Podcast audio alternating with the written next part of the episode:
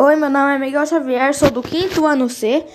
Eu vou fazer um trabalho de cultura corporal esportiva é, sobre a dança contemporânea.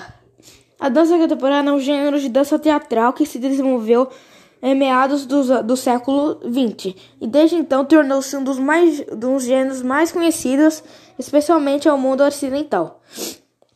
Alguns teóricos remetem a origem da dança contemporânea aos experimentos artistas pós-modernos do movimento Judson Dance Theater, iniciado na década de 1960 nos Estados Unidos.